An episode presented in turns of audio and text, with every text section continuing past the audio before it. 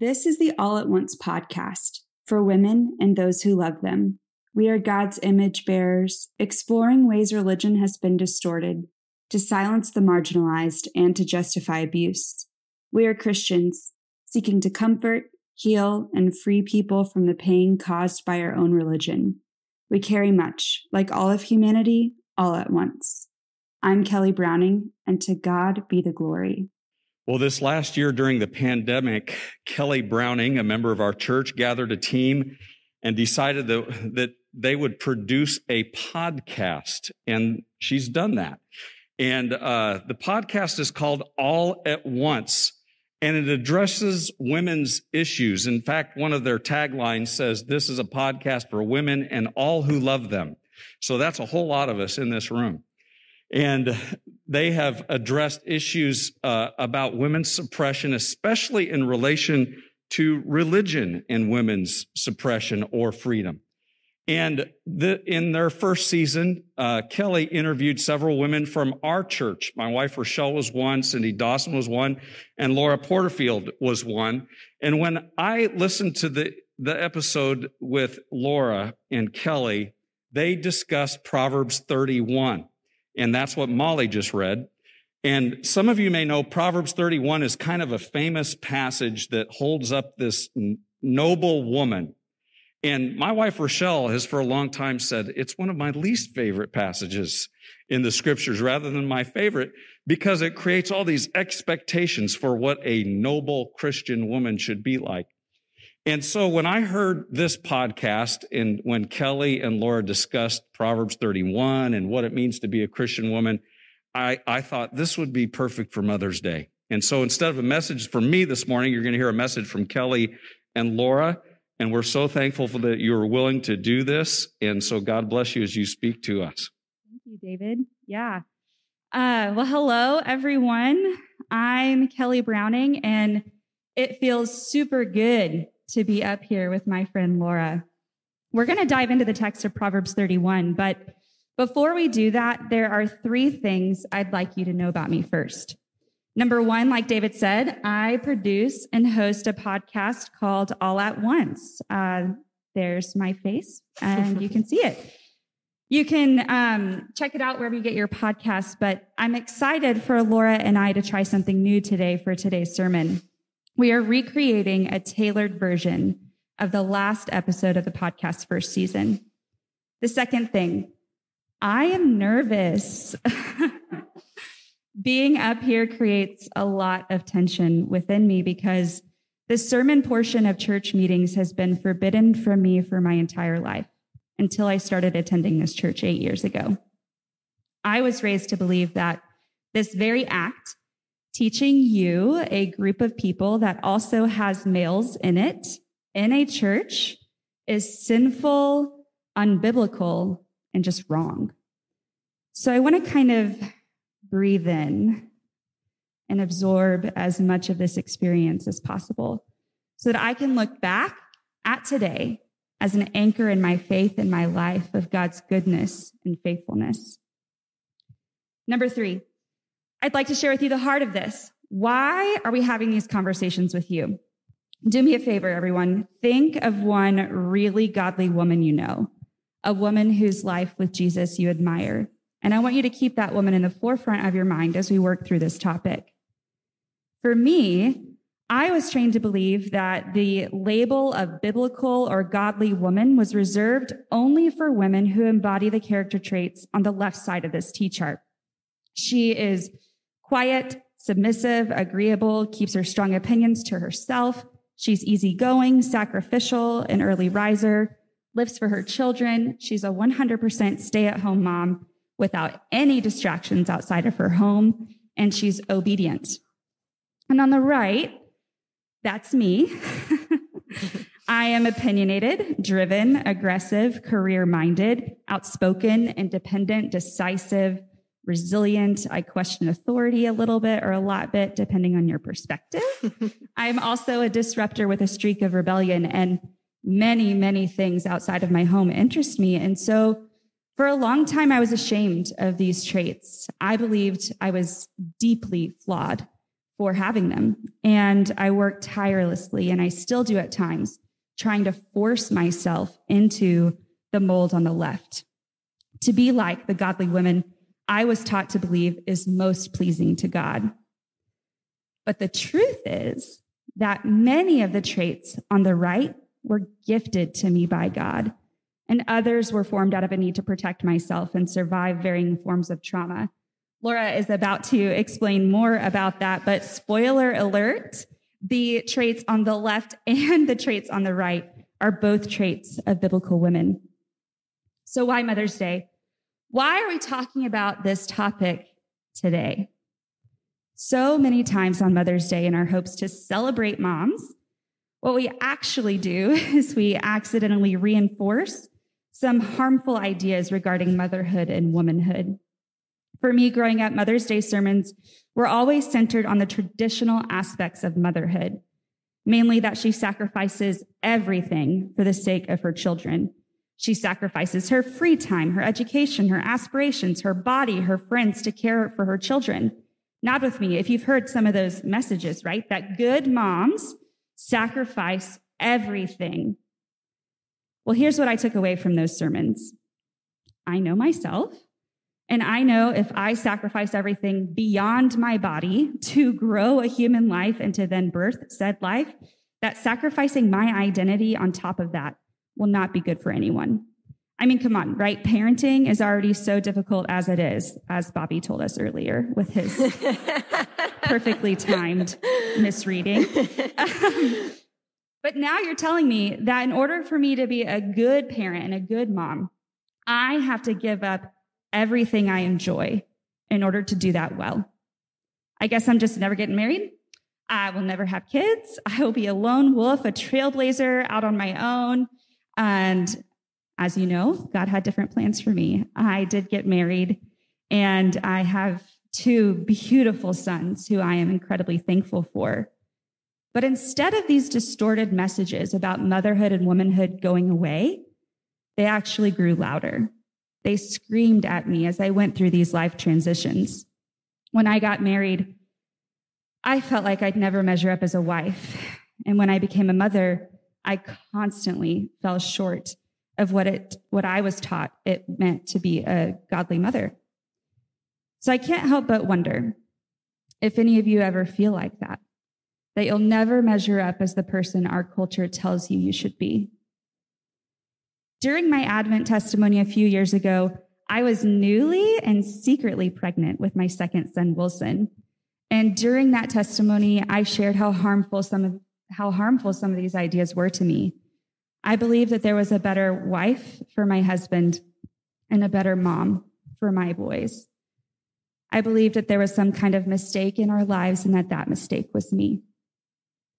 Being near to Laura Porterfield and the many other women who don't fit the mold like I previously described, as I progressed through motherhood, these diverse models of biblical women quite literally saved my life. In that same Advent testimony, I shared that the two most powerful words in the Bible to me are, but God. But God, through this church and you, God's people, you showed me the truth of who I am and how lovingly, delightfully, and carefully I was created to be. And I hope you too find freedom like I did from whatever mold is holding you captive, freedom from the shame and the darkness that comes from that. So today, on Mother's Day, Laura and I will share with you a more comprehensive picture of biblical women. So Laura, what are some actual examples of biblical women? Well, like you said, Kelly, often biblical womanhood is associated with this stereotype of a submissive, home-oriented woman whose ministry centers on hospitality and service. And while there are a number of godly women for whom this is a great way to follow God, it's dangerous to make all women who are devoted to God fit that mold. This may seem obvious, but I think that the starting point for defining what it looks like to be a biblical woman should be to look at the women who are actually in the Bible, biblical women who have helped to advance God's mission. There are a number of women in the Bible who, from what we know of them, fit well on the left-hand side of Kelly's T-chart in terms of personality or the way that their scope of ministry is primarily in the context of their family or through hospitality. Examples include Sarah, whose main role in the story of God's people was that of being wife to Abraham and mother to Isaac. Similarly, all we really know about Elizabeth is that she was mother to John the Baptist and that she supported Mary early on in her pregnancy. There's Hannah, who demonstrated faith and perseverance in prayer in her desire to become a mother, and who was subsequently faithful in keeping her costly promise of dedicating her son Samuel to God. Ruth was a widow who, as a result of her loyalty to her mother-in-law, in the midst of loss, grief, and what seemed like a hopeless situation, earned a place as the great-grandmother to King David and an ancestor to Jesus, even though she herself was a despised Moabite, a foreigner. In the New Testament, Martha exemplifies the ministry of hospitality and caring for Jesus and his entourage of disciples and followers. One has to wonder whether Jesus' ministry could have been as fruitful as it was if it hadn't been for women like Martha meeting the needs of him and his followers behind the scenes. Mary, the mother of Jesus, is probably the ultimate example of the power of motherhood. When she received the news of her upcoming untimely pregnancy from the angel, she responded with, "I am the Lord's servant. May it happen to me according to your word." Through her obedience in carrying Jesus, she became the vessel through which God's word could be made flesh and dwell among us. The women on this left side may serve quietly. They may often be behind the scenes, but their role is no less powerful and no less vital to God's mission. But it's also important to acknowledge that there are lots of women in the Bible who belong squarely on the right side of the T-chart. Miriam, when she was just a girl, saved the life of her brother Moses through her quick thinking and her willingness to take a risk. She spoke boldly to Pharaoh's daughter, even though she herself was just a slave girl. Subsequently, Miriam became a prophetess and, along with Aaron, helped their brother Moses lead the people of Israel out of slavery. Jael was a ruthless warrior who won a key military victory for Israel. Deborah, the prophetess, held the top leadership role in Israel for 40 years. Her official title was Judge of Israel, which was the same role of military and political leadership that Joshua and later Samuel held in leading Israel. Let me say that again. Deborah was the military and political leader of Israel for 40 years, almost half a century. Queen Esther was clearly gorgeous because she won a beauty pageant dramatic enough to put reality TV shows to shame. And yet, once she was queen, Esther had the courage to step outside of her conscripted ceremonial role in order to use her wits and her position of power to save a people in jeopardy, even at the risk of her own life. In the New Testament, Jesus actually praised Martha's sister Mary when she skipped out on household chores and food prep in order to listen to his teachings with the men. Priscilla, who traveled with Paul on many of his missionary journeys, had a social standing and probably an education better than her husband's. Paul described Priscilla as a teacher of the way. Phoebe, the deaconess, was both devoted and well-traveled enough that Paul entrusted her with delivering his letter to Rome. Lydia, the first convert to Christianity in Greece, was a businesswoman. And Junia was a woman whom Paul not only lists as an apostle, but he goes so far as to say that she was outstanding among the apostles. Think of it for just a second. The apostles in the early church were a tiny, elite group of eyewitnesses to Jesus' ministry who were specifically commissioned to preach, to teach, and to make disciples. And Paul lists this woman, Junia, as being outstanding among this small group of preachers and teachers. So when we look at this list of examples, one of the first things that stands out to me is the diversity of the women of the Bible. They served God in very different ways, and all of those ways were needed. While these women had a wide range of strengths, what they all had in common is that they used their strengths for God and for God's people. I love that these women, the women of the Bible, are not the types of women who are often presented to us in Christianity.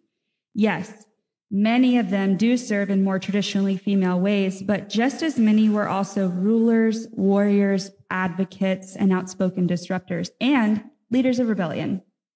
We're going to jump into the text next, but before we do that, I'd like to mention this tradition I learned from the late Rachel Held Evans. In her book titled A Year of Biblical Womanhood, the Jewish tradition that she studied says that Jewish men are to recite and memorize Proverbs 31 to the women in their lives anytime they want to praise or encourage them. It's like an anthem that men sing to the women to show respect and love to them. The everyday, ordinary, and extraordinary experiences of a woman award her the title of Eshet Chayil, or woman of valor, or a Proverbs 31 woman. So Laura, how does this proverb function? So this proverb is explicitly listed as advice given from a mother to her son, who happens to be King Lemuel. Traditionally, the Proverbs ascribe to Solomon, although there is debate about that among scholars. There's no one in the recorded list of Israelite kings who goes by the name of Lemuel. So it may be that Lemuel is a pseudonym for Solomon or another king, or it might be that King Lemuel is more of an archetype rather than an actual historical figure. While the proverb itself revolves around this woman of noble character or woman of valor, the proverb is about a lot more than just the woman. Anytime you talk about what to look for in a wife or in a mother, by extension, you're also talking about the family and how the family should operate.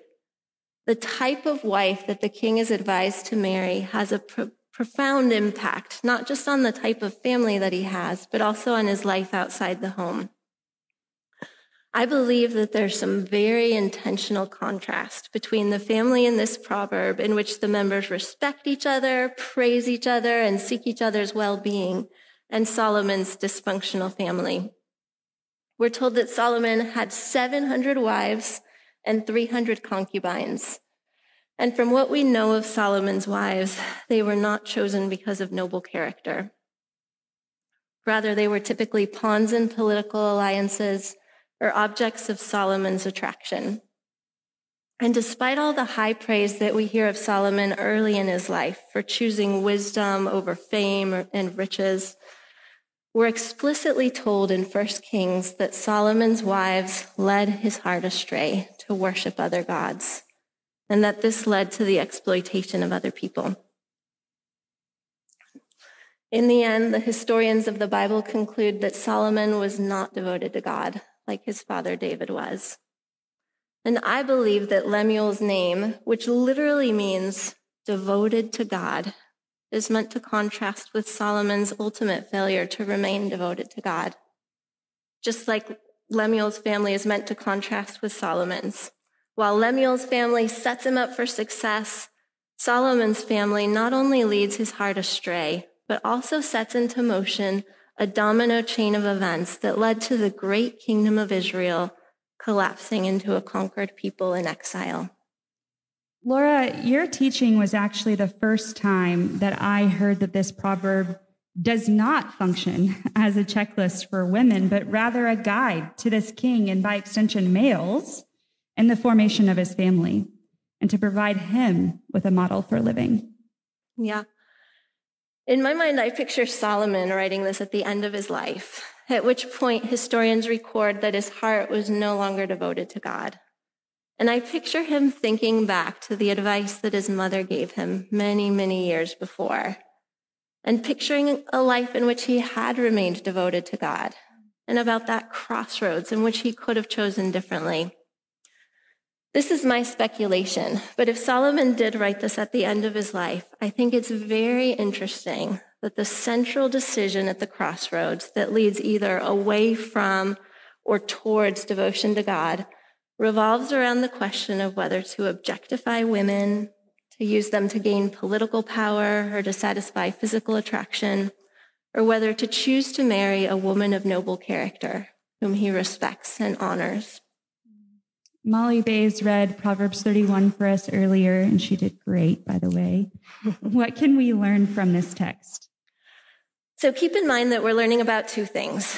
The first is, what is an example of what a woman of noble character or a woman of valor could look like? The second is, how does that woman shape her family and community and the world around her? What we're going to see about this woman is actually in stark contrast with our stereotypes of the Proverbs 31 being dependent or quiet. So let's look at some of the specifics about what the text highlights about this woman and her impact on her family and community. One of the first things we learn is that she is a sage businesswoman. Verse 16 talks about how she invests in a field and then uses the profits to plant a vineyard. Verse 18 talks about her being a profitable trader. And verse 14 compares her to a merchant ship with all that goes with that, with connotations of independence and travel and adventure and being profitable. We learn that she's independent and confident. If we look at the language of verse 16, the passage doesn't say, at the bidding of her husband, she buys the field. It doesn't say she consults with her husband, who advises her out of his vast business experience to invest the profits in a vineyard. She makes the decision about the field. She makes the decision about what to do with the profits. The passage specifically tells us that her husband has full confidence in her. The woman actually uses her own earnings to plant the vineyard. And so there's a sense in which she's financially independent to some degree. We learn that she's also hardworking, which we see in verses 13, 17, and 27. We're even told that she has strong arms. We hear that she's a provider in verse 15. And then we learn she's wise in verse 26. And I think something important to know about biblical wisdom is the connection that it has not so much with head knowledge as with lived out action. We learn that she's compassionate and generous. She mirrors God's heart and God's character by caring for those in need. She's the pillar of her family, and she's wholeheartedly living into who she is and into caring for the people around her, including but not limited to her family. Most importantly, she's a woman who fears, or another way to say that is reveres God. But her fear of God isn't just a spiritual or emotional thing. Rather, it shapes the way that she lives her life, and as a result has very practical implications for her family and all the people that she comes in contact with. She's not praised for getting up early every day to have a quiet time, but for the works of her hands, which are the outflow of her love and reverence for God. You said that a Proverbs 31 woman mirrors God's character and heart. How would you define that? The character of God. The best way to define the character of God is to look at Jesus. As the incarnation of God, Jesus is the clearest image we have of God, the fullest revelation we've been given of what God is like. And so we need to look at Jesus, look at what he said, look at how he lived his life, at his actions. What I see when I do that is that Jesus is passionately devoted to restoring broken areas of life. That would include spiritual brokenness and distorted theology, but it also includes restoring social brokenness, which Jesus did by restoring people like bleeding women and lepers to society. And then also physical brokenness, which Jesus addressed by feeding the hungry, healing the sick, and even raising people from the dead. Jesus also identified so strongly with those on the margins that in Matthew 25, he tells us that he will judge us by how we respond to the needs of the least. He says, "Whatever you have done for the least of these, you have done for me." Jesus was incredibly compassionate and gentle towards people on the margins or suffering, that he was not afraid to be incredibly harsh towards people who were abusing power or causing suffering in others. So those are things that stand out to me about Jesus and about God's character, God's gentleness, God's desire to restore all things that have been broken by sin and the fall, and then also God's high expectation of us to respond to injustice and to respond to the needs of the people around us. And we see all of these characteristics displayed throughout Scripture, not just in Jesus, but in the entire Trinity. So we've been talking a lot about women and God's heart, but this makes me wonder, is there a difference between being a woman of God and being a man of God? Let me give two answers to that question. When you ask about differences between men and women in the context of the church, the underlying questions that people are often thinking about center on leadership and teaching and whether those roles are open to women. To be clear, the answers that our church and the larger Friends Church would give to both of those questions is an unequivocal yes, these roles are open to women. And that hasn't been the position just in recent years or even in recent decades, but for centuries, from the very beginning. Cindy Dawson does a great job in Kelly's podcast of addressing some specific texts that would seem to contradict this position. So I'd refer you to those episodes as a great starting place for understanding the way that the church has sometimes silenced women by lifting verses out of their specific context and specific cultural setting and applying them universally in a way that we haven't done with Paul's other instructions in the same passages. My own quick answer to this question about women in leadership and teaching, and I think that this reflects the heart of the Friends position as well, is that when we silence a part of the church, then the church and the world will fail to see the full image of who God is. To understand this, we have to go back to the beginning where we learn about the way in which God's image is imparted to humans. Genesis 1:27 said, God created humanity in God's own image. In the divine image, God created them. Male and female, God created them. There's a strong emphasis placed on the way that God's image includes both male and female aspects. We actually see this throughout Scripture. We have all the language of fatherhood and the comparisons of God to a husband, but there are so many female analogies that we often overlook.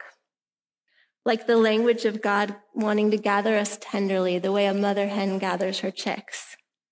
Or the way God's love is compared to that of a woman breastfeeding her baby. In Isaiah 49:15, God says, "Could a mother forget the child who nurses at her breast? Could she fail to love the infant who came from her own body? Even if a mother could forget, I will never forget you." And so we see in God this very tender, gentle, nurturing side that we typically associate with females. Scriptures tell us that the church is expected to be the embodiment of Jesus in the world. We're called the body of Christ. God's image is intended to be manifested through us corporately. But when half of that image of God is silenced, then the image of God as manifested through the church is distorted. We've been talking a lot this morning about gender, but this is also crucial as well when we look at how racially and ethnically segregated church tends to be. There are aspects of who God is that we can only learn from people who are different from us and who have seen different sides of God. To give you a couple examples, in Costa Rica, I spent time among refugees from Nicaragua who were so destitute that they literally did not know where their next meal would come from. When those people prayed, "Give us today our daily bread," they meant that in the most literal, concrete, I need it to survive kind of way. They wanted bread. And those people, as a result, saw God as a provider in a way that I, with my pantry full of food, had never fathomed until I lived and worked among them and saw God provide.